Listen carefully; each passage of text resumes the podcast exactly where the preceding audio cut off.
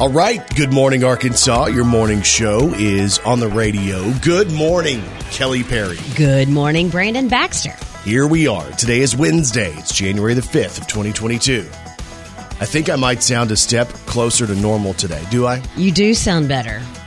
It's been a struggle bus for, uh, what is it, almost a week, six days now, me not feeling my best. And I will say, you know, you were really trying to get um, people to give you well wishes and send Mm-hmm. you encouragement yesterday. And you might not have gotten a lot, but I did have several send us messages kind of wishing you well wishes. I actually had one guy, Jason, Yeah. say that I needed to quit being so hard on you. Are you serious? Yes, and Oh, he might be the first person that's ever said that. But Jason, I'll respect that, and Uh-huh. uh, I'll I'll try to be better when he's saying he's sick 17 million times in a row in because I- five seconds. I was sick, but I feel a little bit better. This is the first day that I've woke up in the last uh, week where I felt better than I did the day before because progressively it's been like I felt worse every day. So when I woke up this morning, I'm like, wait a minute, my throat isn't killing me today. It still doesn't feel good. I'm still congested, but I went to the doctor. Uh, and I went to see our good friend, Dr. Shane Speights, who I like to refer to as Dr. Feelgood. All right. Dr. Feelgood. I bet he doesn't feel good anymore after having to see you. Um, yeah, it was interesting because I've gotten to know Shane pretty well over the last two years talking COVID, but I've never been to him as a patient. So that was, um, I don't know. It was awkward Huh. for a second because I felt it's weird when you go to the doctor because you want to be at your best. Like I had checked ears and nose and eyebrows and Oh. breath and all the stuff because I'm like, this guy knows me and he know, you know, he knows me fairly well. And I wanted to make sure I represented myself well, even though I was sick. You didn't want to have any issues where he would be like, "Oh, No. that one time when Brandon Baxter came in." He's disgusting. So I bought those uh, those breath strip things. I have him in my, in my truck, and that, that's completely a Coach Butch Jones deal, right? Yeah. Oh yeah. Mm-hmm. he's got those gimmicks. So I thought if I'm going to have to open my mouth and let Doctor Speights look into my mouth, Uh-huh. I'm going to have good breath. Okay. Did he say anything about that? He didn't comment. Hmm. I don't think doctors typically comment on breath. Mm, your or- breath smells great. Thanks for getting it ready. Yeah, he didn't say that. But uh, so I just expected I was going to test positive for Omicron, and I Mm-hmm. got uh, the message that I didn't test positive for anything, which my wife loved it because then she she has the opportunity to tell me that she had the worst case of COVID ever, and I'm not even really sick. You know, both of y'all come to me when y'all are sick and you say the same stuff about each other. Did she tell you that I'm a baby when I'm sick? Hmm. No. Yeah, exactly. I know. I She didn't she have does. to tell me. no, because I know she does. Because I'm, well, I had COVID. You've come here sick. I've seen you sick. I'll hear this for the rest of my life. I had COVID. I had Delta, and you made me isolate for 10 days. I'll hear this for the rest of my life. Anyway, feeling better. I'm feeling myself, feeling We're glad, myself. It's Wednesday, January the 5th. It's whipped cream day. Hmm. It's also, how about what? Okay. I didn't know there was a day for that. Yeah, you can celebrate that. Um, yeah. So it's also National Keto Day, which I've tried before, and uh, that lasted about a week for me. And I, I felt pretty good at first because I was eating like bacon and sausage and all that stuff. That word got so used or has been so used, sometimes it just stresses me out. I'm like, can someone just not say keto? Well, it's tough, man, Yeah. because like you have to get over and, and transfer to where your body's using uh, ketones instead of carbs, and and then I got to the point where I tried to lift a weight, like a weight I always lift, and I couldn't lift it because my body hadn't adjusted yet, and I'm like, I'm done with this. And then I started eating carbs again, and within a day, I'd gained every every Right, ounce back. Exactly. It's also National Bird Day today as well. So hmm. all things you can celebrate as you wake up and start Wednesday with us. Thanks for letting us be a part of your day. Let's throw one back on this day in country music with Brandon Baxter in the morning. So the year was 2000, and the Chicks had the number one song in country music on this day.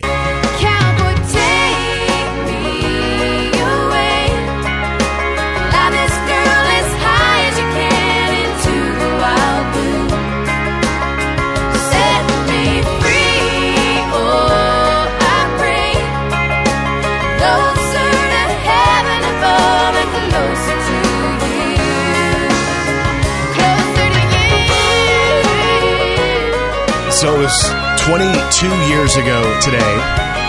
This was the number one song in country music. The Chicks. It's Cowboy Take Me Away. These girls were on fire. Hit after hit after hit.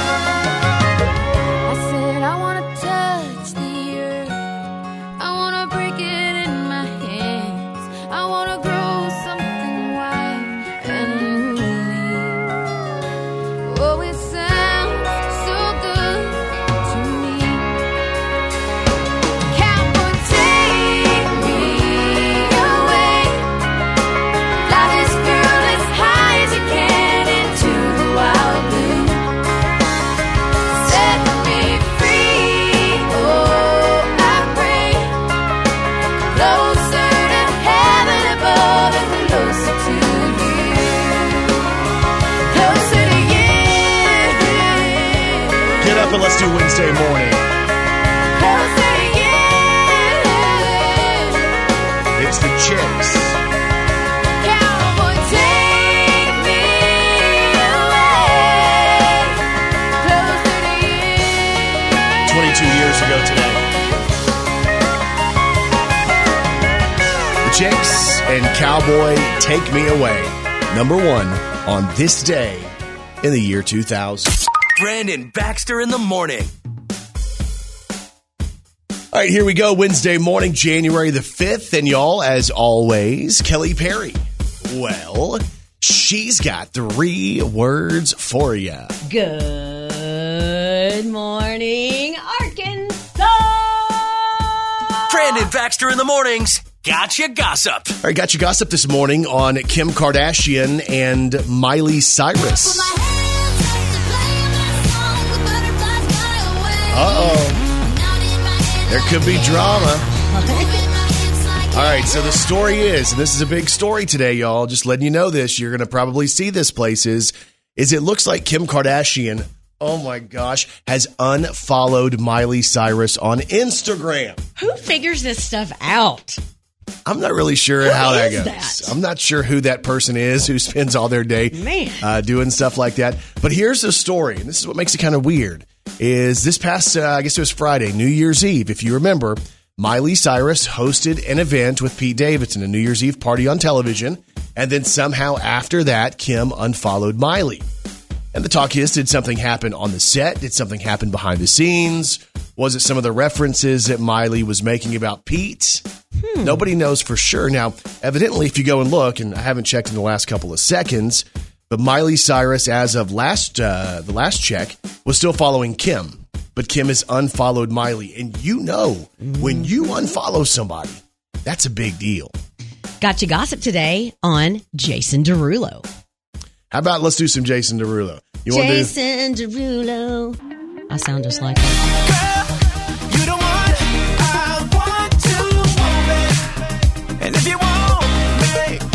So apparently, Jason Derulo lost his mind for a minute in the lobby of a Vegas casino yesterday when he allegedly attacked two men. Now I'm thinking, okay, Jason Derulo, I follow him on TikTok, I follow him on Instagram, and he's always funny and he's a prankster and, you know, all that. So there's a video. There's a group of people that had taken out their phones to capture hopefully their moment with Jason Derulo, right? But instead, they ended up grabbing this footage of these two men passing Jason while coming off of an escalator and you see Jason pouncing on them. So you can hear someone in the crowd saying, Hey, yo, why'd you slap him, dog? All right. yeah. And then a separate voice yells, Hey, Usher, blank you, blank. So in Usher? an, yeah, so in an apparent reference to Usher. So it's unsure, or, or I'm unsure whether or not like the heckler thought Jason was actually Usher, if he was making a joke about the resemblance or whatever. But it set Jason off. He hopped over a security rope and allegedly punched the man in the face, forcing bodyguards and other people to try to intervene. So the video also appears to show Jason attacking another man and wrestling with him to the ground as they try to tear him apart. So there's all these eyewitnesses too saying that Jason didn't do anything to start the fight. So there's some people that are still saying that he didn't do anything, but uh, there's also a separate video out where Jason appears to be taken away in handcuffs. So we don't know anything about the charges filed against him yet, uh, but we don't know uh, if he knew the guy or maybe the guy had been heckling him all day. Yeah. It just seems like there's not all the story there. Um, but Jason Derulo allegedly attacked two men for calling him Usher. And we kind of see that more often now. You know, we see the one side. We don't see what happened the five minutes before or the five hours before. Right. Maybe We're seeing what happened in the moment. Yeah, maybe he'd been following him around all throughout Vegas, and maybe Jason, he said something, and Jason just finally, who knows? Yeah. But like I'm the sure buttons we'll- could have been pushed all Mhm. day. Yep, Exactly. You don't know on that. That's interesting to watch, though. And got you gossip today on Robert Pattinson. You know, he's going to be the Batman coming up on March the 4th. And Omaze has given you the chance to actually be there for the uh, the world premiere with Robert Pattinson. Wow. So it's a fundraiser deal that's going on, but let me read you the caption, right? And imagine if you're a fan of Robert Pattinson or you're a fan of Batman, how cool this would be. It says, and I quote, fire up the Batmobile and get ready for Gotham. You're on your way to Warner Brothers Pictures, the Batman premiere with Robert Pattinson. You'll walk the red carpet with Robert Pattinson, take some selfies for posterity, and be among the first to see the film. Then, to end a perfect night, you'll head to the VIP after party to celebrate. How nervous would I be? Oh my gosh. Plus, they're going to pay for your flights and your hotel as well. So it's a pretty cool deal. Uh, so you can uh, go to the website omaze.com and you can go ahead and sign up now. There's also ways that you can uh, donate some money and get extra chances to win, but it's omaze.com, O M A Z E.com. All the money goes to the uh, GO campaign, which is going to help provide children worldwide with access to healthcare, education, clean water, and all that. But it's a really cool thing. If you're a fan of Batman or Robert mm-hmm. Pattinson, omaze.com to find out more about that. And of course, every morning here on Brandon Baxter in the Morning, we gotcha gossip. Brandon Baxter in the morning. I do want to break some news to you. Your idea for following Stephanie Matto, the 90 Day Fiance, not a good idea. I know you've been looking for some side hustle. Jarring your own farts is not a good you. idea. Okay, yeah. Mm. not a good idea. Okay, yeah, Stephanie's had to quit. back. She's had to quit it. What? Why? Yeah, so there's a girl, and if you watch 90 Day Fiance, you might know who she is, Stephanie Matto, right? I've learned about her because she is uh, selling flatulence in jars. Uh huh. Yeah. Kelly, she's made a bunch of money on it. She's made uh, over $200,000 selling her flatulence. No. Um, But she's been told she needs to stop based on dietary reasons. So what I found is the, the little teaser. So maybe you're one of the people who who missed out on this opportunity. Stephanie tells us why this is such a, a valuable thing and how she gets her work done. Uh, here's Stephanie Matto from 90 Day Fiance. And again, she was selling some uh, some toots. Hey guys, today I'm going to be showing you a day in the life of a girl who sells her farts in a jar. So I like to get things rolling with some beans, a protein muffin, sometimes even a yogurt. Less sugar is better, some hard boiled eggs. And today I decided I was going to make myself a protein shake with some yogurt added to it. And oh, I was feeling it for sure. Uh, while I wait for those farts to develop, I like Okay, to okay. read. Okay, so then she tells us she likes to read and she likes to add flowers to the jar. Why does she sound so pleasant? Like she's talking about something that's disgusting, and she's like, um, and then I'm going to have Uh-uh, some hard boiled eggs. Like it's very, um, I don't know what I, I don't know what I thought she should sound like. No, like if you so give me the idea. Act it out. If you're somebody who Brandon. sells your farts online, what do you sound like? Hey y'all, No, okay. So basically, she says that uh, what she was doing to her stomach was not good. Even though she made all this money, she could tell something wasn't right because there was one night she was laying there in the bed and she felt all this pressure in her stomach. And then she had trouble breathing because she was taking in stuff that was supposed to fill her with, uh, you know, the gas and stuff. So she had to change her diet and take some gas suppressants. let me ask you something. So it's, it's, it's ended her business, Kelly. You're always talking about how, uh, you know, sometimes your wife likes to spend money every once in a while. Let's Yeah. say, let's Yeah. say she developed a side hustle Mm-hmm. and let's say she came to you and she's like, Hey babe, we're making $5,000 a month now with my side hustle. Oh, yeah. And you were all excited and all that kind of stuff. And then she told you what it was. Yeah. Let's see. $5,000 a month. I'd be good for it. I'd advertise it. We do some live reads on the radio for it. Oh, you advertise? Yeah. It's money. I mean, it's natural, isn't it? Natural. You were saying the other day that Uh-uh, sometimes, you da- depending on what you you, eat and how much No. protein you drink, Brandon. you did. Oh, Brandon Baxter in the morning. All right, so there's this crazy, crazy story out of Virginia. Maybe you've seen it. Drivers were on Interstate 95 and there was an accident, multiple trucks and a major snowstorm, and boom, all of a sudden, traffic stops. There was a 50 mile stretch in Stafford County, Virginia, where people were backed up and they weren't moving because, again, snowstorm, people can't get help to them because of the snow. And there's all these cars in the way. So it's very difficult to move. There were some people stranded in the snowstorm in their vehicle for 24 hours. oh my goodness. I remember coming back from Texas one time in the golly, maybe mid 90s, right? And we came through, um, golly, right by Hot Springs, right off the road there. Uh, and as we're coming through there, ice had hit, and you know, I was trying to get back to, I guess Memphis or here, I can't remember. I was trying to get back before the snow hit, right before the ice Yeah. hit, and I missed it. I mistimed it, and we ended up stuck on the interstate for hours, probably two hours, right? And that felt like an eternity because you're hearing people, you're hearing, you know, people on the ice, you're seeing people get out of their vehicle, they start walking around trying to figure out how they can get out, and it starts to really make you nervous. And at that time in your life, were you married or did you have any children? No, didn't have any of that stuff. Okay. So imagine having a newborn or a toddler or uh, just a teenager that's mad because he's not going to make the party he was supposed to Sure. go to. Uh, 24 hours. 24 hours in your vehicle, stuck in the snow. Some people just uh, left. They said there were 20 vehicles just abandoned in the roadway. Like, I don't know how they got out of there, but they left. And they say a lot of other drivers, because they didn't prepare for that, they ran out of gas. Oh my goodness. to make it even worse, right? Some people didn't have food or water, and there were children, pets, all this stuff going on. Uh, now it's been cleared up. Everybody's gone, everybody's good, but it was a really big deal. People stuck 24 hours in the vehicle. So there is some advice we can give if you're traveling to an area where maybe this might happen. And you can't really ever be fully prepared for it. and then I think, oh my goodness, all these people that need to go to the bathroom in a sto- in a snowstorm. Yeah. I mean, you have to go. You just have to get out and go. I know. You don't have the option. Here's the tips. Like, let's say that even you know, because there's there's talk of uh, wintry dusting and all the different stuff. Let's say there's something on the road and you can't get free. Here's what you need to be prepared for. They say you always should have an emergency kit in your car, Okay. and there should be blankets in there, flashlights, uh, non-perishable food, and water.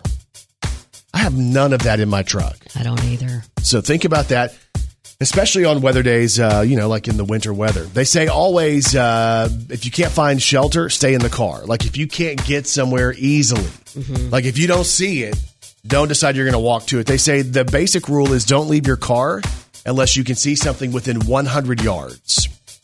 Because they say what happens is sometimes you leave your car in the snow because it's covering stuff, gets you turned around and you can't get back to your car.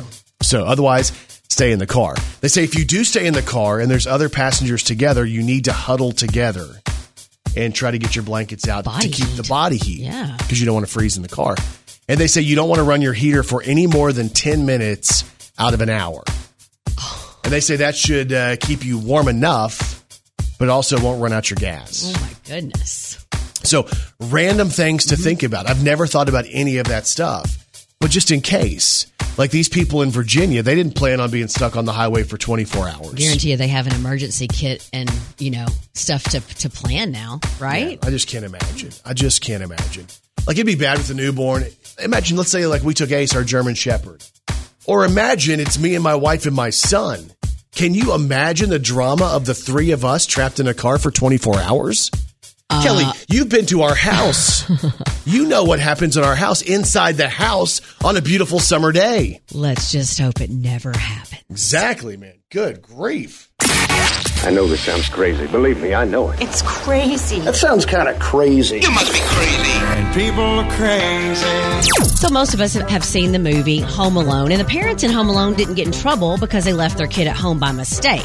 It was it would have been a darker movie if they would have done it on purpose, right? yes. Okay. Well, a couple in Arizona just got arrested after intentionally leaving their 11 year old son home alone for the holidays.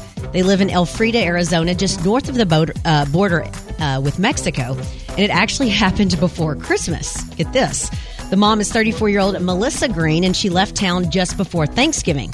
The dad is 40 year old Bobby Joe Green, and he just left, and he just left right after Thanksgiving. Police got a tip and found the kid home alone during a welfare check, check on December 12th. So it sounds like he had been there by himself for a full two weeks. There's no way. Yes. Luckily, he was okay and had enough to eat, but he hadn't been to school in two weeks. So, Child Protective Services took him in. Melissa and Bobby Joe got arrested after they finally came home from their trip. Remember, they left before Thanksgiving. They got they got home, I think, after Christmas. So it's still not clear where they went. They're facing child uh, and uh, charges for child neglect. Wow.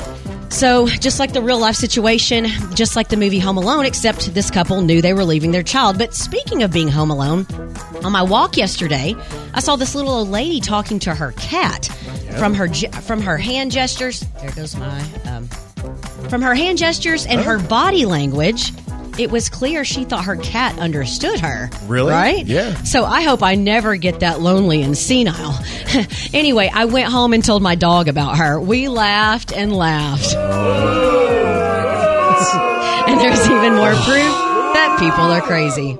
Brandon Baxter in the morning. And Kelly Perry, I have one question for you. Are you ready to celebrate some local people? Let's do it. Let's do the birthdays. Happy birthday to you. Oh, yeah. Happy birthday to you. Ah. Happy birthday, happy birthday. Wait. Happy birthday to you. Well, well, well. Time for birthday sport today, Wednesday, January the 5th of 2022. Local birthdays, local celebrities. Here we go.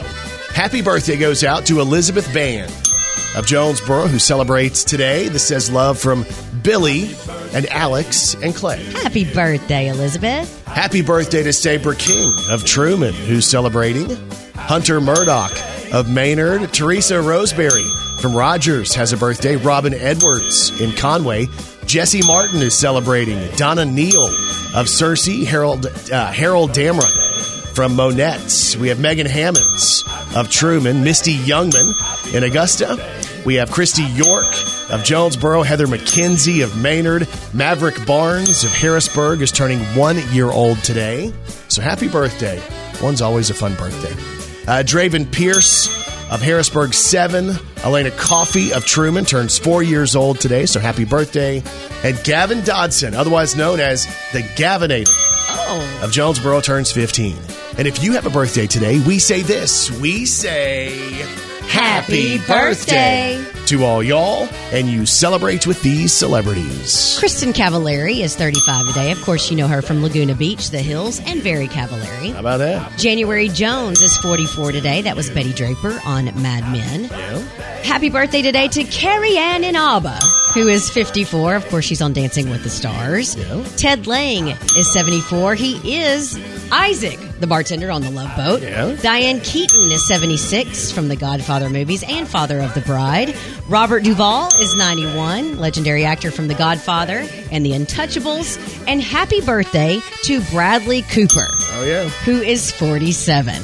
Bradley Cooper. I mean, you can think about the different things like, I don't know, The Hangover, or he's Rocket Raccoon, mm-hmm. or maybe yeah. Stars. Happy birthday goes out to my good friend Bradley Cooper, who turns 47 today. Brandon Baxter in the morning. All right, Wednesday morning is here. It's January the 5th, and y'all, as always, Kelly Perry. Well, she's got three words for you. Good morning, This is Country Music News on Brandon Baxter in the morning. We have country music news today on Kane Brown.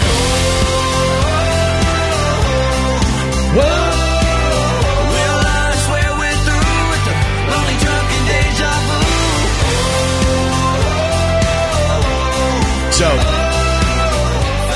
I'll never forget on New Year's Eve when my wife uh, said to all of us, Oh my gosh, did Kane Brown have another baby? And I'm like, Well, no, we haven't said a word about his wife even being pregnant. And then come to find out they kept it quiet the entire pregnancy, which I thought was really cute. Uh, Katelyn, Kane's wife, has shared the video of how she told him she was expecting. And uh, it's kind of cute because he's laid up in the bed. He is out. Like he's got, you know, the room is dark. He's bundled up under the covers, and she's uh, the first thing she shows is the positive pregnancy test, and then she tries to wake him up. And like any man who is um, fully asleep and then woke up, he kind of looks around like, "What's happening?"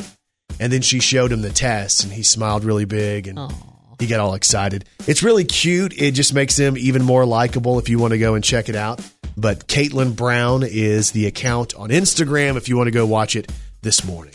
We have country music news today on Luke Combs. They got Whiskey River on the jukebox,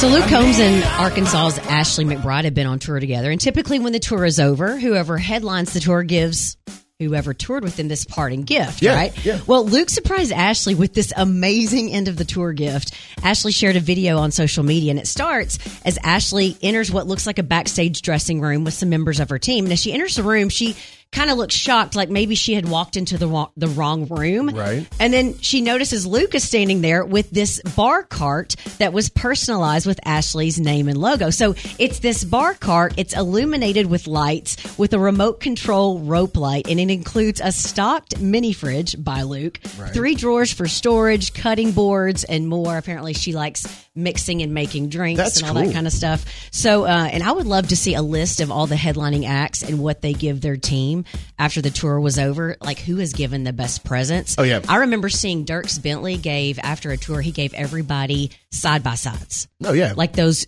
Uh, those They're awesome- expensive, too. yes, and everyone cool. got one. But anyway, Luke Combs surprised Ashley McBryde with an amazing bar cart. You can check it out on Instagram. Just search Ashley McBryde. All right, and country music news today on Keith Urban. This goes out to the drifters and all the dreamers ready to fly. So Keith Urban is getting set for his tour, right? And he's giving us, the fans, the opportunity to help him uh, choose the songs that he performs. Of course, when you look at his music library, there's tons of songs, and typically, if you've gone to a show, you realize big artists like Keith, they can't do every single song because it doesn't work like that. Well, on Instagram, Keith says working on the set list for the tour and decided to call a few friends for suggestions. And he goes on to say there's no better way out there uh, than for us to all help. He says drop a song or 10 that you'd love to hear in the comments. So if you're going to the Keith Urban show, you might want to go check out Keith Urban on Instagram and you can tell him which songs you want to ma- uh, you want him to perform in concert, which ones need to make the list. And there's a lot of good ones. And the sun shining. This road keeps winding Like that one has to be there, right? I think I think this one has to be there. Right? freedom, take your memories. I don't need. Keith Urban. I wanna love somebody, love somebody like you. Can I give you one I think would have to be there? One of my favorite ballads by Keith. Say that it's raining on Sunday, storming like crazy. This is a good ballad too. I'm gonna love Like how do you pick? I don't know. like nobody. Like you're Keith Urban, you have all of these songs. I'm a child of a backseat freedom, baptized by rock and roll. Marilyn Monroe in the Garden of Eden, never grow up. Never So Keith Urban wants you to help weigh in and tell him what you want him to play.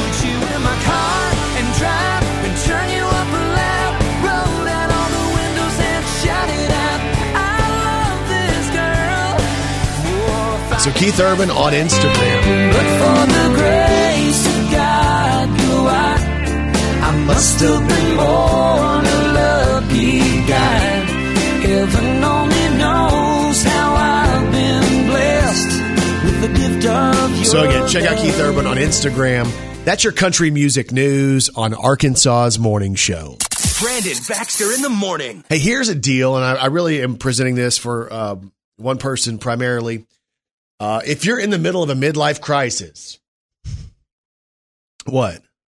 What is it? Are you saying you're presenting it for me? I did not say that. Those were not the words that came out of my Uh, mouth. okay. Well, Do you ahead. understand the words that are coming out of Most my of mouth? the time, I do not.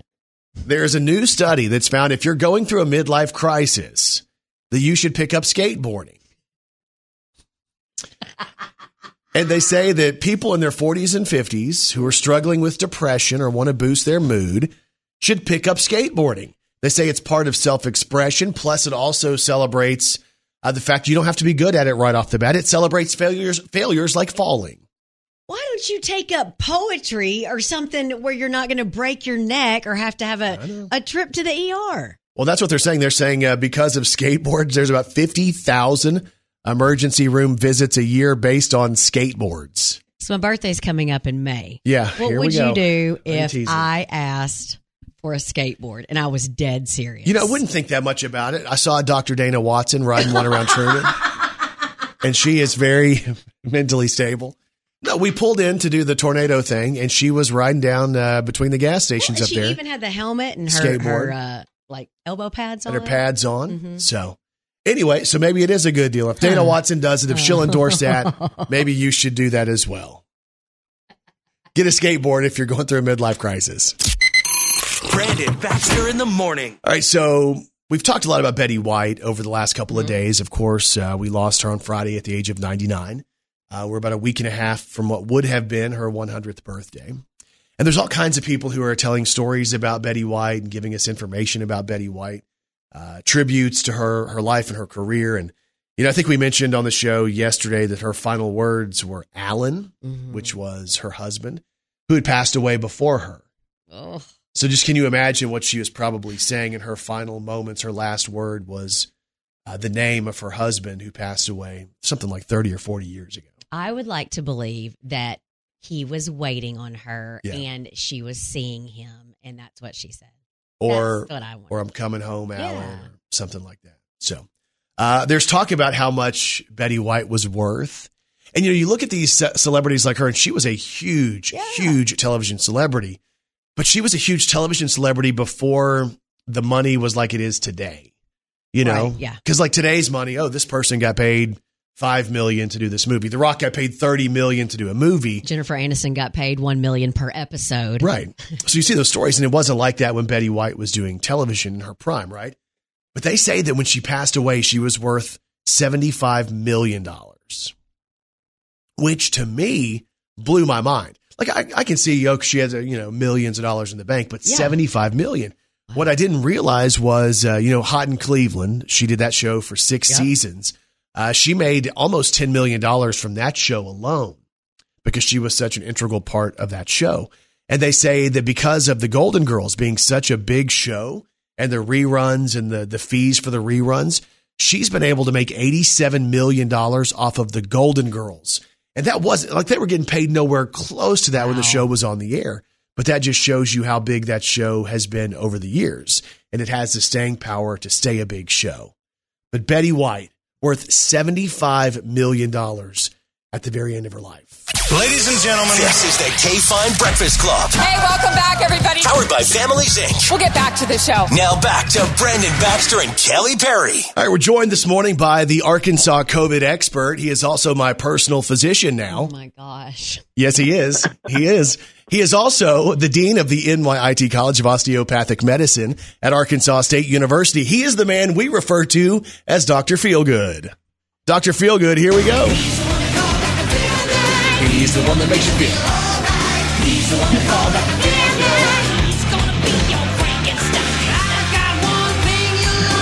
His name is Shane Speights. I mean, do his medical students know that we have Oh. coined this phrase? I hope they do. Uh, What's up, man? I, I hope not. I hope not. How are you guys doing? So, is it normal for the dean of a medical school like yourself, the dean of the NYIT College of Osteopathic Medicine at Arkansas State, is it normal for someone like you to have entrance music and, and all that stuff when you make an appearance on the radio? You know, I, I would say that, that that's not common. If I can think of like other um, medical school deans across the country, Yes, yes. I have to be honest. I don't know many, if any, that have their own introduction music. They're not getting the So, same uh, treatment. man, Have kudos, you kudos to you for that. have you started signing your emails, Oh. Doctor Feelgood? Okay.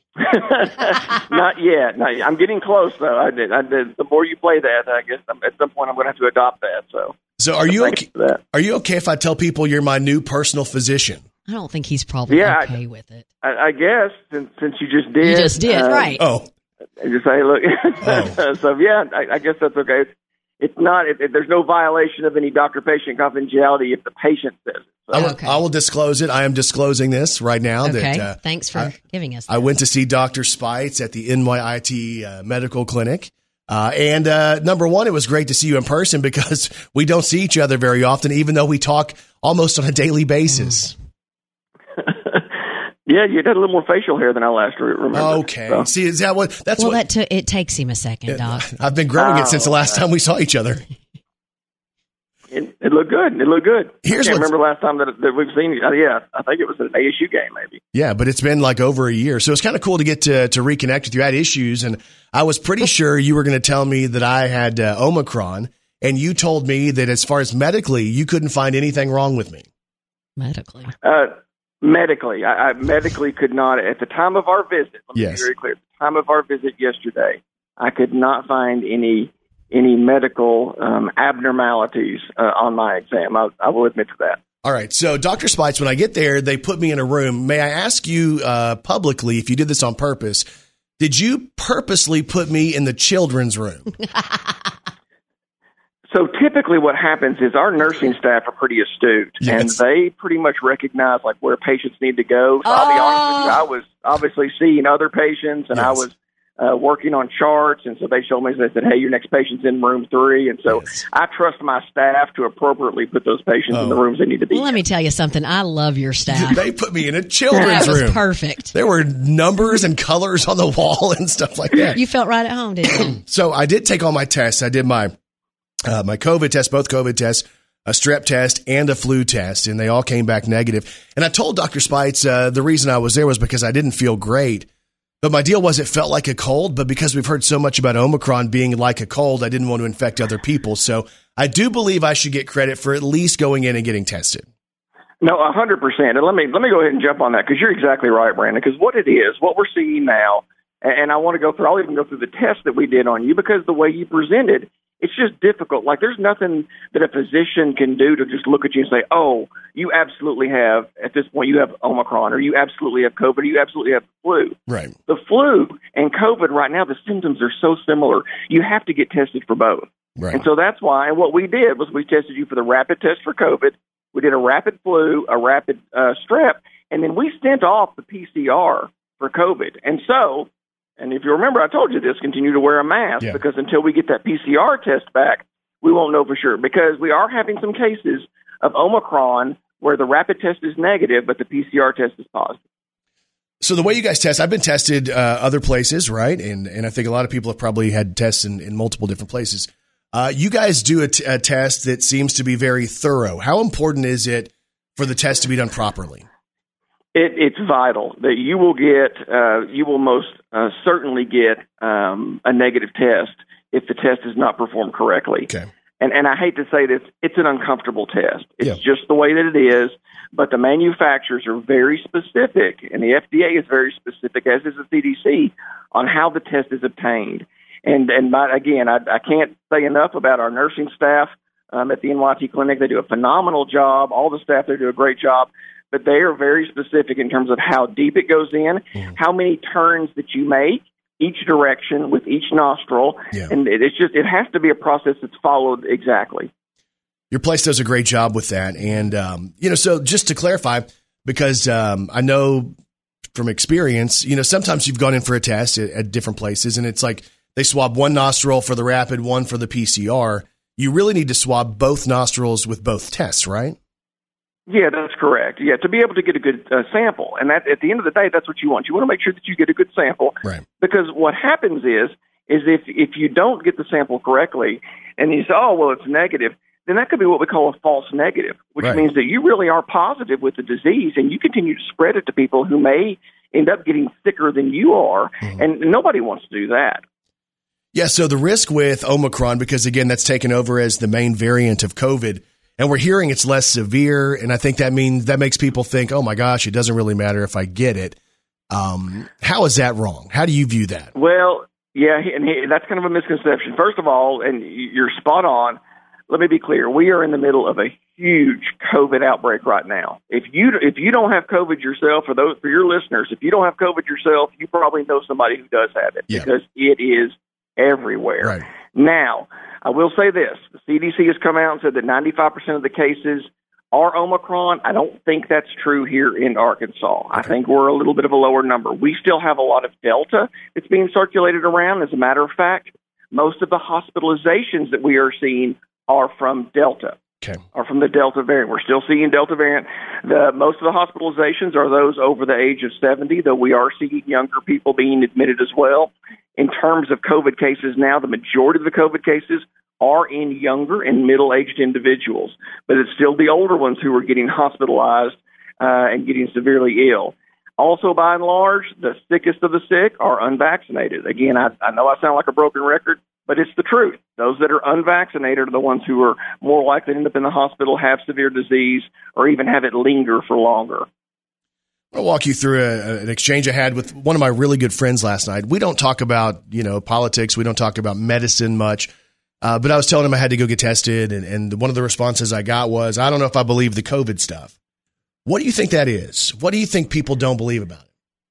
It's a it's a myriad of things, and I think unfortunately, and this is something that, and I don't know, I don't, I think we just have to get through it. I don't know that at this point you can change people's minds. There was so much that tied. And I, I still remember this, Brandon. I remember back when when COVID really started hitting. You start seeing it hit the East Coast. This is back, uh, you know, really early 2020, and you started to kind of see a political divide. Like people were taking sides on the science um, or the lack of. And I thought, oh, this is not going to turn out well at all. If if we truly get divided as a country, if we get divided as a community, and all of a sudden, you know, what your belief is is strictly tied to your politics. It has nothing to do with the science. It has nothing to do with the evidence. It has nothing to do with you know the information that we continue to learn every day about you know COVID and the vaccines and the medications.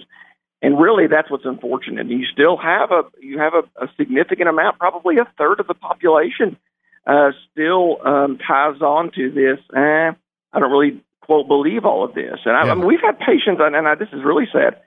Patients that are hospitalized, severely hospitalized with COVID, that you know in the ICU. You know, family members that have died, and they still won't get vaccinated. They still, you know, think that a lot of this is political you know, hype, which it's not. This is, I mean, this is just infectious disease, and I hate that it's clashed with politics. Yeah, some people would say it's a money deal. Some people, um, you know, to me, it's like, how would that make any sense? Saying, oh, you know, it's about money or it's about control or, or all those different things that we hear. And, uh, but again, and I've even seen some people say they don't believe the numbers are true. The numbers are really what they are. Well, and unfortunately, what's going to happen because the real numbers, there's, you know, when you talk about COVID infections. Obviously, you know, once, let's say, for example, like the way it works is that, let's say you were positive yesterday in our clinic. Right. Well, that gets logged in a database and that goes to the state. And then so that's how they get their numbers. That's how they, so they, they have access or we have to upload this information into a state database. And it obviously doesn't have uh, people that take home tests. Those people don't report that. And so you don't have that. Right.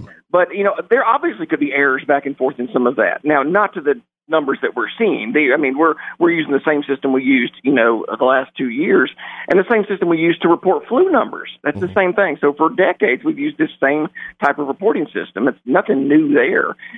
But one of the things that people that you can't dispute is death. And I hate. I'm not trying to be morbid about this, but death from a disease are things that are generally not disputed. And if you right now, when you look at COVID deaths, if you take a step back and just look at what we call expected deaths, and that, again, I'm not trying to be too morbid, but Sure. we generally know about how many people die in January in the U.S.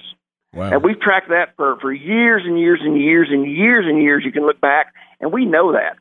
When you look back at the last two years, there's a significant increase in the number of people that have died just during this time period compared to the last 10, 20, 30 years previously with normal flu outbreaks and things like that. So there will be a lot more papers and books and data that comes out well after this pandemic is over that I think is going to show that this was probably uh, much more severe than people realized.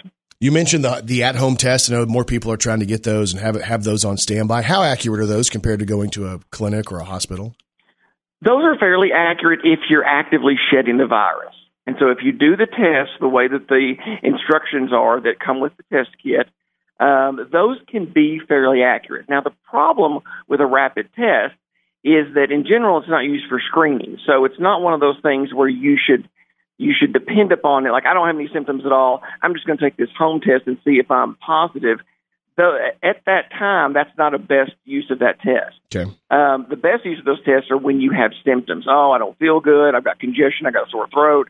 I've got a fever. That's when you would take the test, and it's going to be more reliable then. So Arkansas sees uh, saw yesterday the highest number of new COVID cases in the history of of COVID, but we're hearing that hospitalizations, even though they're rising, they're not rising at as rapid of a rate. Uh, what does that look like as we go forward? Are we about to the peak for Arkansas, or are we still not there yet? So, so you're absolutely correct. We're seeing the hospitalizations are not going up at the rate that the infections are, and that is an example of Omicron. We do know, and there's about seven studies, six or seven studies that have now come out, and they're all consistent in terms of Omicron does seem to be less severe in terms of its ability to infect the lungs, in terms of its ability to what we call the virulence or the ability to make you sick um, to the point where you get hospitalized or on a ventilator. And so this Omicron is less severe. That is true. And again, we've got about six studies that have just come out that have kind of confirmed that. All those studies are in agreement. So that's that's good news. So who's being hospitalized? Right now, it's people that have been infected with Delta, or it's an elderly person who's infected with Omicron. Gotcha. Because just because um, Omicron is less severe, it doesn't mean it's less severe for everybody. So, really, those 70 and older, we're seeing those are the highest number of hospitalizations. So, individuals 70 and older. And that's when it goes back to, hey, you know, I'm not 70, but I could infect somebody who's 70 Right. that ends up in the hospital, and I don't want to do that. And that's where we get into masking, vaccination. If you're sick, stay home. And right now, if you have been vaccinated, let's say you had uh, one of the two shot Moderna or Pfizer, and you had both doses, but you haven't uh, received the booster, is now the time to go get the booster, or is it almost too late because of, of what we're seeing where data says that maybe we're going to see the peak by the end of January? Yeah, so um, at this point, you should still get the booster, and there's a couple of reasons why. Um, and first of all, you're right. If you've only got two shots of the Moderna or the Pfizer, probably only 30 to 50 percent effective in terms of protecting you, which is really not much protection at all. That number jumps up between 70 to 80 percent with the booster. And so, really, to get your protection, you need to have the booster shot of Moderna or Pfizer uh, to be protected against Omicron in terms of severe disease. That doesn't mean that you may not get a little bit of a runny nose or congestion. Uh, but you're not going to be hospitalized. You're not going to be on the ventilator. So the booster is certainly recommended. In terms of the peak, that's being debated. And so when we look at other countries, uh, yes, it went up quickly and it goes down fairly quickly. The last number that I heard just this morning was middle of February, middle to first Oh. of February. So, so we still got a little bit longer in terms of now, and some of that may be just depending on how states around us go, because like we know that New York's getting hammered right now, Mississippi and Louisiana around us are, are, are hot spots. Um, really, Texas hasn't seen the increase that we've expected from them, so they'll they'll see it. Missouri's pretty pretty hot right now. So certainly over the next two to four weeks, we're going to probably continue to deal with this. Hopefully, we'll be on the downward trend uh, in the next two weeks or so. But that's just that's truly just a guess. But all that to say is that yeah, get your booster because if you hadn't gotten sick now, uh, the likelihood is that you will at some point. So you want to be boosted and be protected because I mean, nobody really wants to get that sick, so go ahead and get your booster. And remember, it takes about 14 days once you get that booster for it to be fully effective. It doesn't take effect immediately after you get it. It takes a little bit for that immunity to build up, anywhere from 10 to 14 days. Again, he is the dean of the NYIT College of Osteopathic Medicine at Arkansas State. He's my personal physician uh, as well because he saw me at the NYIT clinic. Uh, Shane, who all can use the clinic? Is it open to everybody? It is. It actually is. It's located there on the A State campus. It's actually uh, right there I'm um, in the same building. There's a, a, a St. Bernard's uh, urgent care that's in the same building. Uh, we're on the back side of that building there, and you can see the sign there, the NYT clinic sign.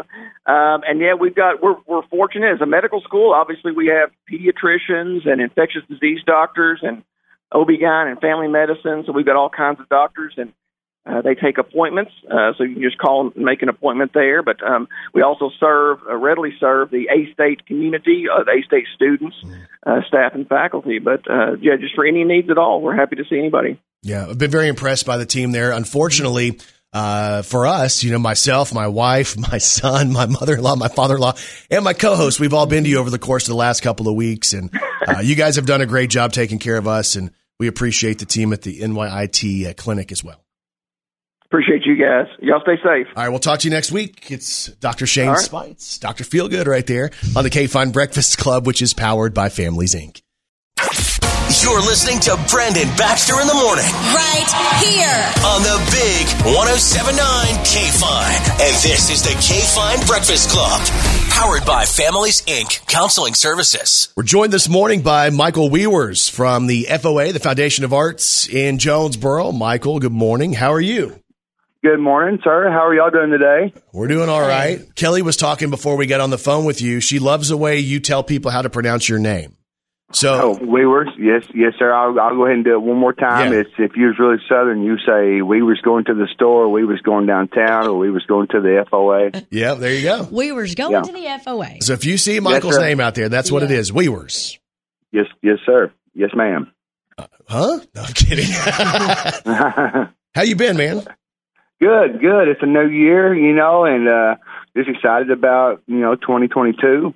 See, I got that right, 2022, and Oh, uh, uh, you know, we just got through with the. uh uh, Nutcracker, and that was like a big end of the year thing for us. And uh, things are just going great. I'm just I'm just really excited about what this new year brings for the FOA. Yeah, so obviously every year we look at a, at, at a new year as an opportunity for growth and, and, you know, pushing the mission forward of the FOA, which is really to get people involved with the arts, for them to find their place in the arts, for community outreach, to allow people to find their confidence. I love that about FOA, but as you look at what you're planning for 2022, what does this, let, let's even kind of narrow it down to the first quarter. What does the first quarter look like for FOA Jonesboro?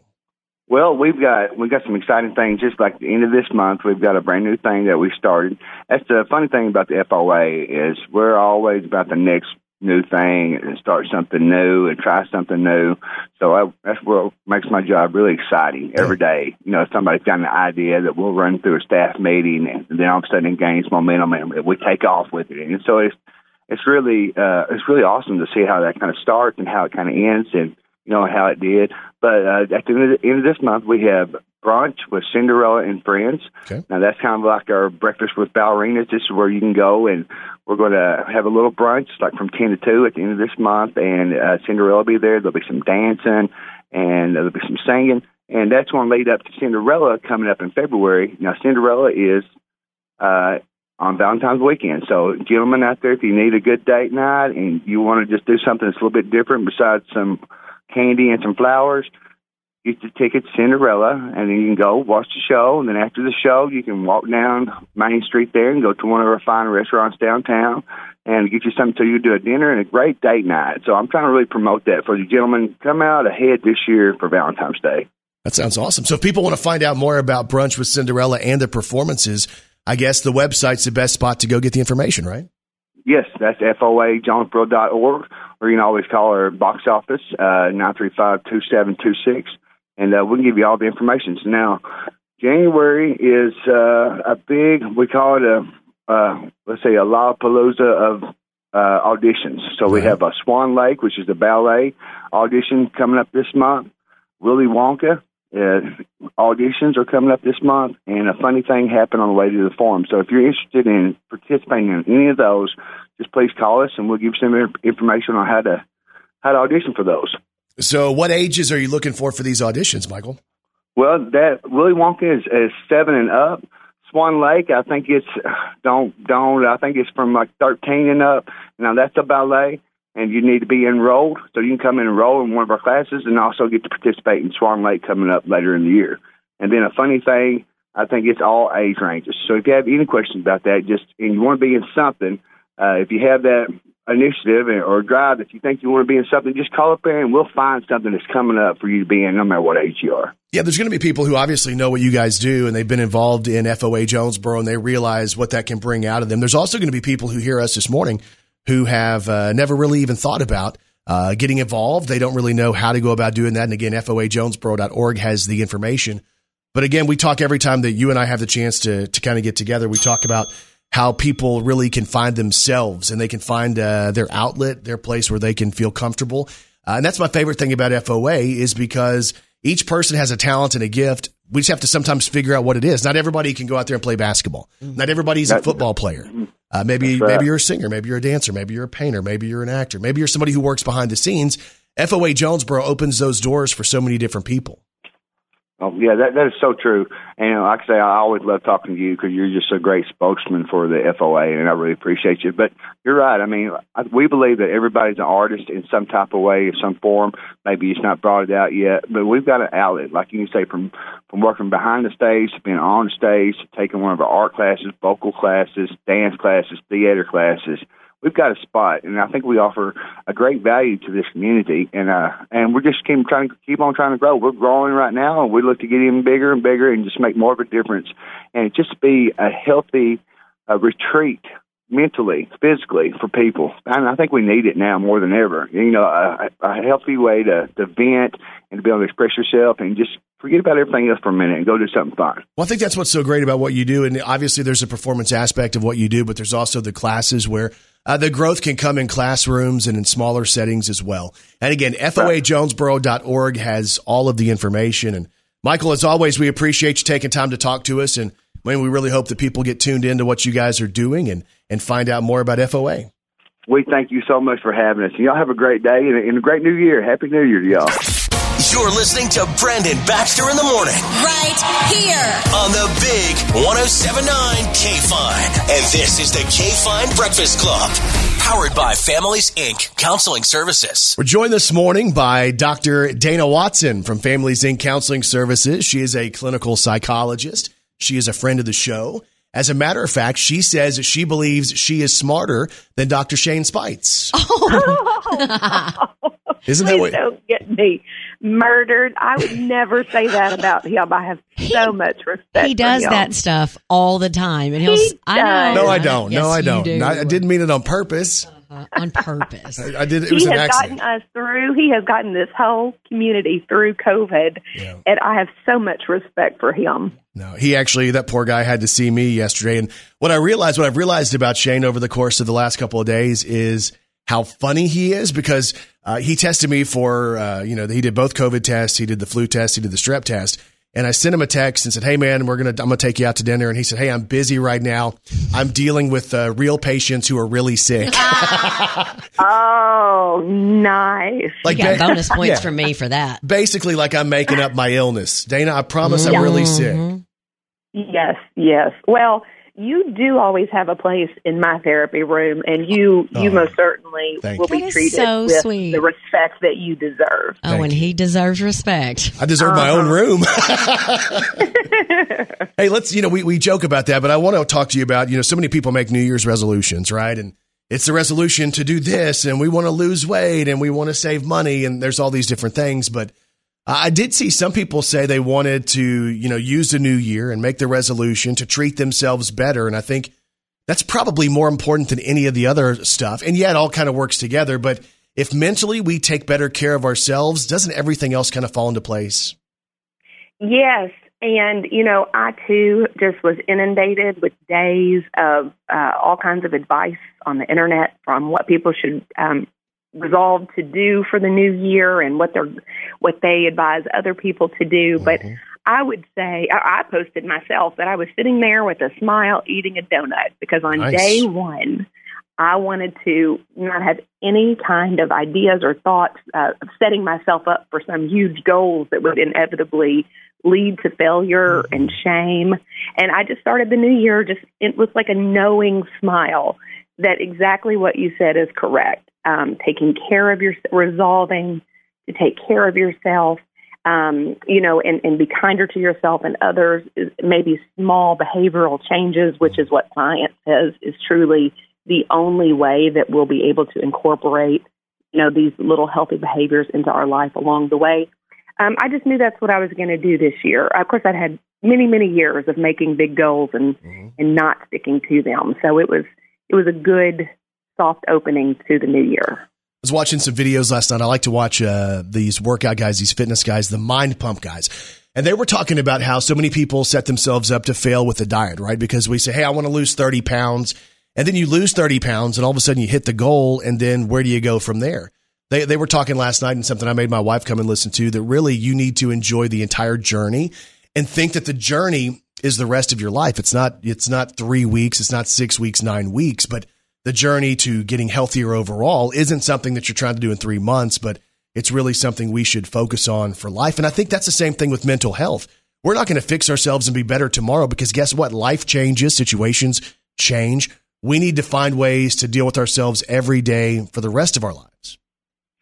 Oh yes, because you know, some just like you were talking about big goals, small goals. You know, some of the best advice that my patients have taken from adults or leaders throughout their lives have landed them in my therapy room. Right. You know, and then we have to undo these years of shame and terribly damaging platitudes and deeply ingrained belief systems that are really hindering them from doing the work of healing. You know, how often they have been told if you just think positive and be grateful for all you have, or don't be selfish, you have so much more than other people. Other people have it worse than you do, or you don't need medication if your faith is strong enough. And, Oh, you know, or, or, you know, to people who have eating disorders, just eat more. You know, there's just so much damaging advice that can go around. Well, we get that from the people that we turn to that we trust. Let's say it's either closest friends, it's our parents, it's our family. We believe they have our best interests at heart, but literally they're just doing what they've learned from their parents and their friends. Uh, and you guys, if you're if you're talking to somebody who does this for a living, a therapist, a clinical psychologist, you're talking to somebody who's who's been on this journey with hundreds, if not thousands, of other people, and you've seen what truly can uh, work for people. Yes, my grandmother, I will say, is one of the was one of the smartest and wisest women. So there are people in our lives who don't have maybe formal psychological training who really are healthy and can guide us or mentor us. But then there are times that we need to seek out a qualified behavioral health professional who has years and years and years of training and practice so that when we get to a place where we don't feel well, um, we're able to work with them, you know, and and and kind of uncover and peel back some of the issues that we need to look at and and make better decisions. And a lot of times people come into my office and they expect that they'll get really quick advice. You know, just tell me how to do this, and I and I say, I'm sure that you know how to do that. So really, the question is, we work together to find out what's stopping you from doing that, or what might be the best ways to put that into motion. And sometimes, is what you think you want really the best thing for you? Right. So there's a it's a pro- you know therapy is a process. It's much more than a meme or you know on Instagram or Facebook. Although I like all those too, Mhm. but it is a long process um, of uncovering and rediscovering yourself. You know, and what is good for you. It's a Doc- beautiful thing. Dr. Dana Watson is on with us this morning from Families Inc. We're talking about, you know, mental health in the new year. A lot of us have people that we go to that we get to vent to. Hey, I just needed to get this off my chest. Um, but sometimes we we hold some of that stuff in, right? And then all of a sudden it becomes those little things. The, the saying, the small things become the big things. Uh, how do we know when it's time to to maybe look into therapy as an option? Well, that's a good question. You know, mental health, mental illness, I consider them on a spectrum. So just like you can be physical, a little physically unwell, you know, sore throat, stumped toe, broken arm, um, you can be a little mentally or emotionally unwell. Um, sometimes those issues happen um, after maybe a divorce or a traumatic event. You may experience depression or anxiety, or maybe just a hormonal change or a chemical change in your brain and that might be able to be resolved um, with a short in a short amount of time with therapy and or medications. And then sometimes there are chronic illnesses, mental and physical illnesses, and we would treat those similarly as if they were on a spectrum. And so some of them may be may require much more managing day to day, and then some of them may be truly disabling for the person and require more intensive care. So um, I think the I think the spectrum just to understand mental illness on a spectrum with mental health and know that they're not mutually exclusive, and neither of them defines the person, right? Because you're, you as a person can have an illness and not be defined by that, that not be the whole of you. It's really important to understanding what treatment is and certainly taking away the stigma. You mentioned, uh, you know, we're going to check and see if we're emotionally unwell. Uh, would you say that that ninety percent of people are, um, you know, that there's basically some type of emotional mental health need that they might have? Because I think if if we were to really get down to people, we're going to be really honest. ev- almost everybody, nine out of 10, maybe more than that, we all deal with something.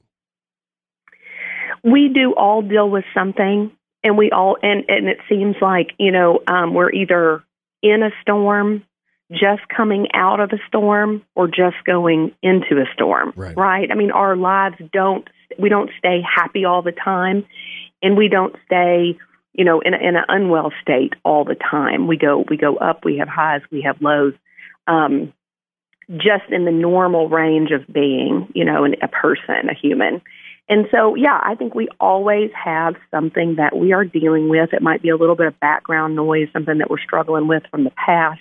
It might be something that's right in our faces, and we know we have to deal with it right now. Um, but I don't think anybody gets to, I don't think any humans get to escape that condition. Yeah. That is the human condition. And I think that's young and old, you know, and I don't think it's a bad thing to say, hey, we need somebody to talk to. But for a lot of people, you know, they've heard this or "Ah, I'm going to get you help. You need somebody to talk to. And it's been told to us, maybe from parents, grandparents, or whatever, as kind of a negative thing. Obviously, it's not a negative thing, but it can be scary and daunting for people to say, hey, I need help. I need somebody to talk to. Yes. What does that process Yes. look like it for is- somebody? I would say a couple of things about that. Number one, access to mental health is easier now than ever. You know, you've heard me say that this pandemic has opened up telehealth, so services can be received um, over, you know, um, te- telehealth visits either on the phone or with video. That's phenomenal for our, um, you know, our people and our in our industry. That access is so much easier to get to. And then the other thing is um, the work of therapy isn't always easy, but it is truly a beautiful thing to watch people feel supported and feel um, unashamed and feel understood and allow them to express themselves in ways they may never have done, felt secure enough to do, or, or believed that they would even be able to open up. The third thing I'd say is not every therapist is a great fit for every person. You know, I have gone to dentists and changed dentists. I have gone to other medical practitioners and changed, and they all have thriving practices. They just weren't for me. Sure. And so I encourage people to um, try mental health. Most of the time, it will immediately be a, a great outcome because they're trained mental health professionals. But if not, you most certainly can try again, you know, make an appointment with another person. Um, and then I would say that the process is super easy. It is, if you were to reach out to Families Inc., you call, we take some information, you get set up with a therapist in, in whichever way is more convenient for you in person or through telehealth. Of course, we have psychiatrists and nurse practitioners also in our clinic. So um, once you take the step of making the call, we kind of guide you from there. Well, so much, so many of us have life, you know, to what my buddy would say, and he's gone through, uh, you know, a different uh, type of uh, program before. It was like he called it unpacking. You're unpacking your life, basically. You're going through and you're realizing that, hey, maybe the way I feel here at the age of 44 was created by something that I did at the age of 12. And I think that once you realize that, that, you know, our life continues to change and evolve and all that stuff is still a part of our emotional well being. And I think that's what a therapist can help you realize. Yes, I, I believe that. I believe that sometimes when I unpack, I like to get a lot done on a Saturday, and sometimes I commit just a little bit of time. You know, I don't want to get overwhelmed with it. In therapy, if you're going to use the unpacking analogy, I think that's good for therapy. Um, we unpack at the rate that the patient feels comfortable unpacking. You know, we it's uh it, it's uh I think that kind of demystifies it and makes it a little less scary Yeah. people aren't going to, you know, the therapist won't force you or won't push you. Um, it's a process that you just engage in together and you do as you're comfortable um, and as you're, you know, emotionally ready to do. I think that's important for you to say because I think for some people they might think they need help, but they might be embarrassed. Like, what are they going to force me to say? What are they going to drag out of me today? But truly, it, it's a teamwork. It's it's not that you're looking for information; you're looking to help, and it's it's really building a relationship and a team to get better going forward. Absolutely, one hundred percent. So again, if you're looking for somebody, let's say somebody's listening right now and they're looking for somebody to talk to, Families Inc. has locations all across uh, Northeast Arkansas. Uh, FamiliesInc.net has more information. You can also call for information at 870-933-6886. And Dr. Watson, as always, we appreciate your time and you give such great information and we just appreciate you letting us be a part of your week. Happy New Year to both of you, and thank you as well. You too. Right, Dr. Dana And Watson. shout out to Dr. Speights. Oh, yeah. You said you're smarter than him, right? No. Brandon. Oh. Uh, anyway, Dr. Dana Watson on the K Fine Breakfast Club, which is powered by Families Inc. Ladies and gentlemen, this is the K Fine Breakfast Club. Hey, welcome back, everybody. Powered by Families Inc. We'll get back to the show. Now back to Brandon Baxter and Kelly Perry. We're joined this morning by Megan Brown from the Hope Found of Northeast Arkansas. Uh, this is January is Human Trafficking Awareness Month, and Megan, we've talked to you multiple times in the past about how a lot of us we hear about human trafficking and we're going, "Oh my gosh, that happens in New York, Chicago, L.A.," and we don't realize that that happens in Arkansas too. Yes, absolutely. Um, you're exactly right. Many people think that this is something that just happens, you know, overseas or maybe in larger cities. Um, but actually, human trafficking has been identified in, in all 50 states, including Arkansas and in, including, you know, our community throughout Northeast Arkansas. There have been human trafficking cases. And that's so wild because to me, you know, until we really were introduced to you, I really didn't think we would we would deal with that here. And then you started to kind of open our eyes to the ways that this can happen and how people um, and typically vulnerable people get kind of lured in. And I think before we get to talking about the ways you guys are going to be raising money to support your organization, let's give people a basic overview of what human trafficking is and then how people get almost I hate to say tricked, but almost tricked into it. Yeah, absolutely.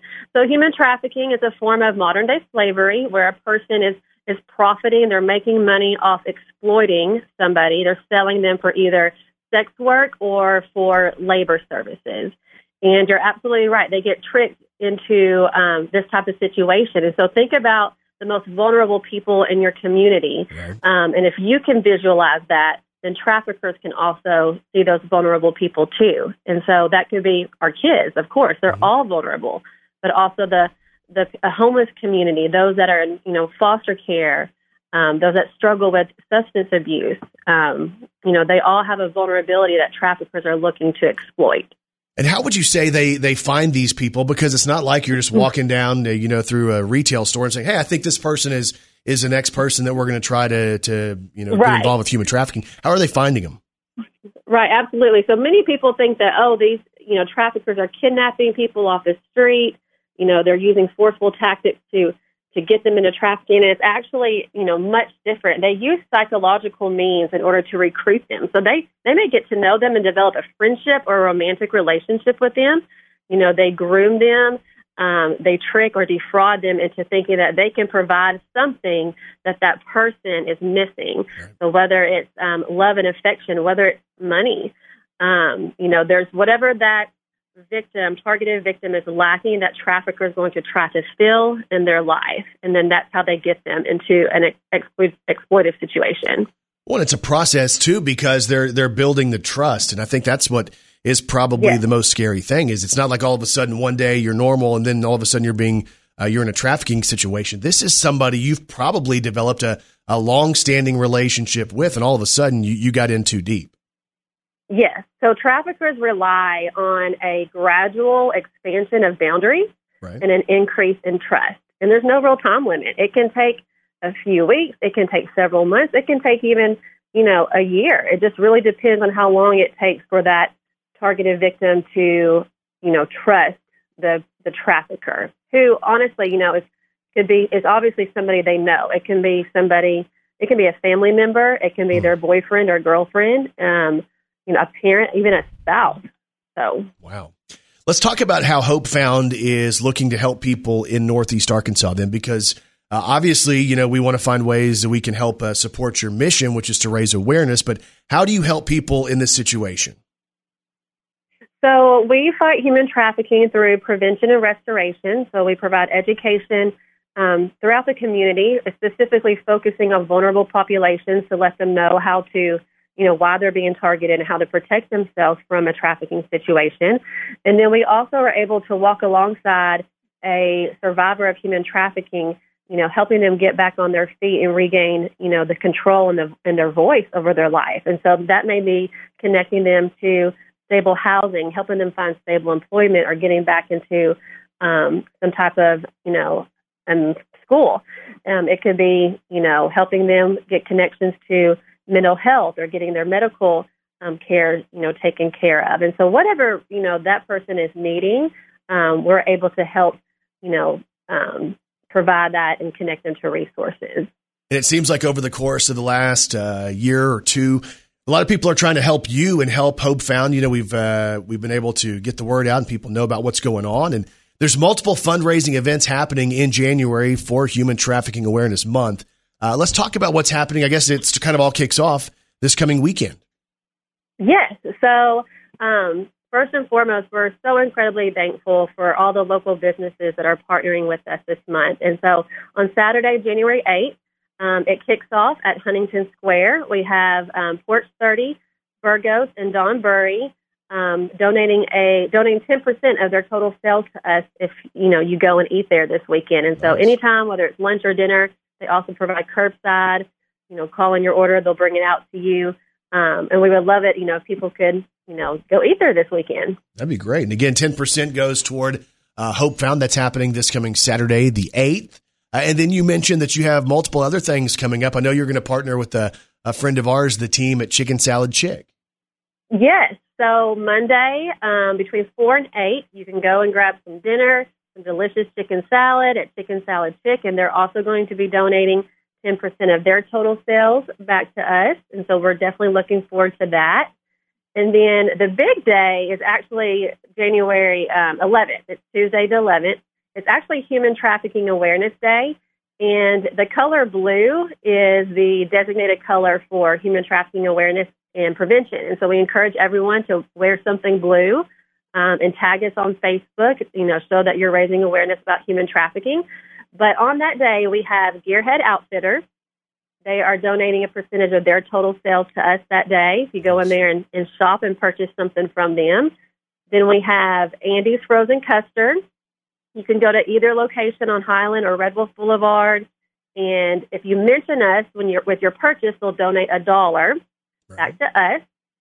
And then last but not least, we have Panera Bread Company, and they are donating 20% of their total sales um, from that day. However, you do have to show a specific flyer to them with your purchase. And so we have shared that flyer on social media in our newsletter. And if you need that flyer, you can show it on your phone or you Sure. can print it out. You can obviously connect with us and we'll send that to you. But you got to show it to them in order for us to get the credit. That's that's great though that you have so many different places and high profile places that are willing to help Hope Found. So let's say there's somebody out there who wants to find out more. Maybe they're concerned about this. They want to join the mission, or maybe they know somebody who uh, they're afraid might be involved in a trafficking type of a situation. How can people find out more about Hope Found? They can give us a call um, at one eight seven seven six eight eight four six seven three. That's our helpline slash you know information line. They can call and learn more about Hope Found. They they can request a human trafficking presentation because we would love to continue you know spreading awareness throughout this month. And just continue to follow us on social media on Facebook and Instagram because we'll also be sharing human trafficking education on there as well. All right, Megan Brown joins us this morning, all about Hope Found of Northeast Arkansas. And again, we appreciate your time this morning. And don't forget, the Huntington Square fundraiser is this coming Saturday, the 8th. And uh, Megan, we appreciate your time this morning. Thank you so much. I appreciate you all. You're listening to Brandon Baxter in the morning. Right here. On the big 1079 K Fine. And this is the K Fine Breakfast Club. Powered by Families Inc. Counseling Services. All right, we're joined this morning by the man you need. He is Dr. Kevin Reed. He is man's best friend. He is our best friend. And he is the veterinarian of choice of the Brandon Baxter in the morning radio program. It's Dr. Kevin Reed from Vet Care with Wet Nose Wednesday. Good morning, Doc. How are you? I'm doing great. How y'all doing? We're good. man. Uh, hey, I do have a question because uh, you know we took last week off for a New Year deal, and I know you you guys have been really busy with boarding and stuff like that. And now that we're here in the new year, um, I want you to tell me about our pets and the way they react when we're sick. Because when Leslie had COVID and she was isolated from us for like ten days, our German Shepherd wouldn't leave her side, and I couldn't figure it out. Does he really know that she's sick, or what is it with especially dogs that uh, that allows them to to sense that kind of stuff? Yeah, I think they're in a tune with our, you know, with our emotional and and uh, well-being, and and I think what happens is they you know, they can sense a change in the normal activity patterns, behavior pattern, patterns of us as their owners. And, uh, you know, I'm sure she wasn't her normal self by any means. And, and, and they, you know, they, they get that. They understand. And I think that's just their concern and they want to stay close and, you know, try to do anything they can to help. And, uh, you know, I think that happens a lot of times. They can, they can understand when we're stressed or ill or, you know, any change in our normal uh, behavior. So you think it's more of a behavioral thing? It's not like they have the the I guess uh, scent through their nose that something's wrong. Like they can't smell illness, but they just know based on based on our personality and how we uh, interact with them. Well, you know, we, we've talked before about their keen sense of smell, and I think you know if there's any changes, maybe if the biochemistry, um, you know, they can obviously smell that and detect that, and and you know, who knows if somebody has COVID or the flu um, you know, there may be some changes in um, the chemicals that our body um, pr- produces, and, and obviously they can detect that. It's interesting. So uh, we always turn to you and say, "Hey, tell us something that we don't know. Teach us something on the radio this morning." That's one of the things we love about Wet Nose Wednesday. So if I present it to you, our first lesson of 2022, what would you teach us today? Well, you know, we all see obese cats. Obesity does occur in cats but not every cat that looks like it has a big belly is overweight. In fact, if if you've got a cat right now around you, just just look as we t- discuss this. Uh, I know you don't have a cat there, Brandon. You can look at Kelly, right? But if you notice Uh. that underneath side, and if you watch a cat walk, uh, and this goes from pretty much the length of their abdomen, but it's especially noticeable right under their rear legs. They've got that flap of skin and and uh, fat that kind of sways back and forth. Yeah. And um, you know that's pretty much normal in all cats, and even the the big cats, uh, leopards and lions and tigers. Uh, the wildcats have this too. Um, it's actually it was given a name called the primordial pouch, Okay. and we don't really know, you know, what it's for. There's been some theories uh, uh, from scientists and even armchair scientists that try to figure it out. But like I said, it's positioned along the length of the cat's belly, and um, they vary in size. You know, some cats are not very detectable, and others you can, like I said, when they walk across, if you're from the seeing them from a side view, you'll see these little pouches Yeah. flop back and forth, and as it runs or walks fast. And th- there's three probably main theories, and the first one, and this may be the most most likely, uh, is what why they're there for is that it's there as a protective layer against their in, to protect the internal organs uh, when they're fighting.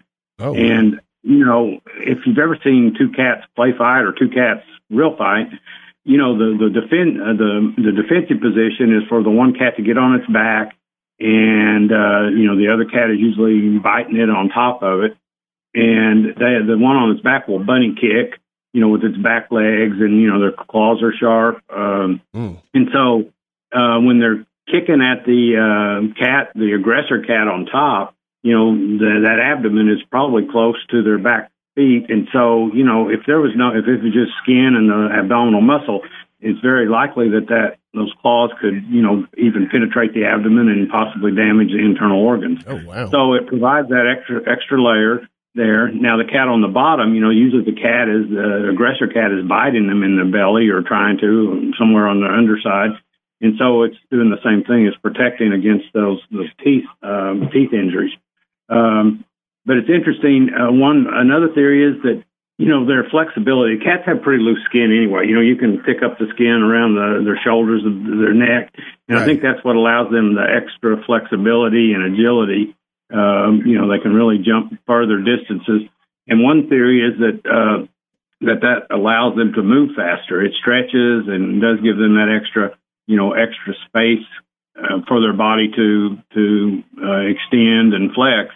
And um, it's um, I saw one analogy where even it might be something similar to what flying squirrels have. You know, they don't really have wings, but they have these little flaps um, between their front and back legs. That so it may, you know, I don't never seen any studies done on the aerodynamics of this, but it's possible that when they jump long distances and they kind of spread those legs out, it may, you know, give them a little um, parachute effect. Yeah. Uh, we do know that cats that have what's called the high rise syndrome, cats that fall out of tall buildings, and and you know there's been reports cats can can uh, fall ten stories, and you know they right themselves where they're all their four of their legs are pointing downwards, and they kind of uh, extend the front and back legs out, and and it's amazing how many of these cats can survive distance falls like that with nothing more than maybe a you know uh, a bruise or possibly a fracture but but a lot of times these falls aren't fatal. And i think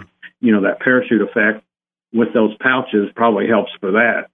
Um and then some people say that well it's a place where they store fat. So when they're not eating um you know out in the wild especially they they store fat in in that pouch for sustenance you know for days afterwards when they haven't eaten but that's probably not true because there's not a lot of fat in there. It's mostly skin, loose skin, and um, you know it's it's interesting. Even some of these uh, statues, uh, Egyptian feline statues, when you look at them closely, they have incorporated in um, from the sculptor, the the person that did it, these pouches. So you know this isn't a new thing, and, and this has probably been with our wild cats all along. And the domestic cats, as they evolved, you know, kept that uh, trait too. So it's just kind of interesting. Like I said, nobody knows for sure, but uh, it probably evolved as a way of, of uh, extra layer of protection, most likely. There you go. It's the primordial pouch on cats, something we didn't know today until he brought it to us. That's why we do And Wet one Nose thing- Wednesday. One thing I've observed uh, that uh, just a personal observation: the primordial pouches in humans are much better looking tanned than Yes. untanned. Ring the bell for that guy right there. He is the man you need. He is Dr. Kevin Reed. He is man's best friend, our best friend, and the veterinarian of choice of the Brandon Baxter in the Morning Radio program. Find out more about vet care if you go to vet-care.com or on Facebook, just search Vet Care Jonesboro. Dr. Reed, we appreciate you and we'll talk to you next week, man. Have a great week. Thanks. Brandon Baxter in the morning. So if you go back and check out today's Brandon Baxter in the Morning podcast, you'll hear our chat with Dr. Shane Speights. He details what it's like to treat me as a patient. And we all feel sorry for him. Uh, thanks, Kelly. We also talked to Dr. Dana Watson, who actually said she was smarter than Dr. Speights. Um, what? So we talked to her about mental health and uh, the resolution to take better care of ourselves as we look at 2022. Uh, Michael Weavers from FOA Jonesboro was on. Megan Brown from Hope Found of Northeast Arkansas was here with us today. Uh, we also talked to Dr. Kevin Reed from Vet Care. He talked about the primordial pouch in cats. Nice remember. Wow. Nice remember. I mean, way to remember that. Sorry. Nice get. Whatever I was trying to say. But I'm really surprised you remembered that word. No, it's written down right here, Kelly. Oh, uh huh. So anyway, you guys can check out the full show on the podcast. It is the Brandon Baxter in the Morning podcast, available wherever you get podcasts. Kelly Perry, what's on TV tonight? the second season premiere of I Can See Your Voice, the 32nd season premiere of The Amazing Race, Catfish on MTV. Tonight's schedule also includes the return of Chicago Med, Chicago Fire, Chicago PD, Yeah. and The Chase. All right, hope you guys have a great day, and we'll talk to you back here tomorrow morning on Brandon Baxter in the Morning.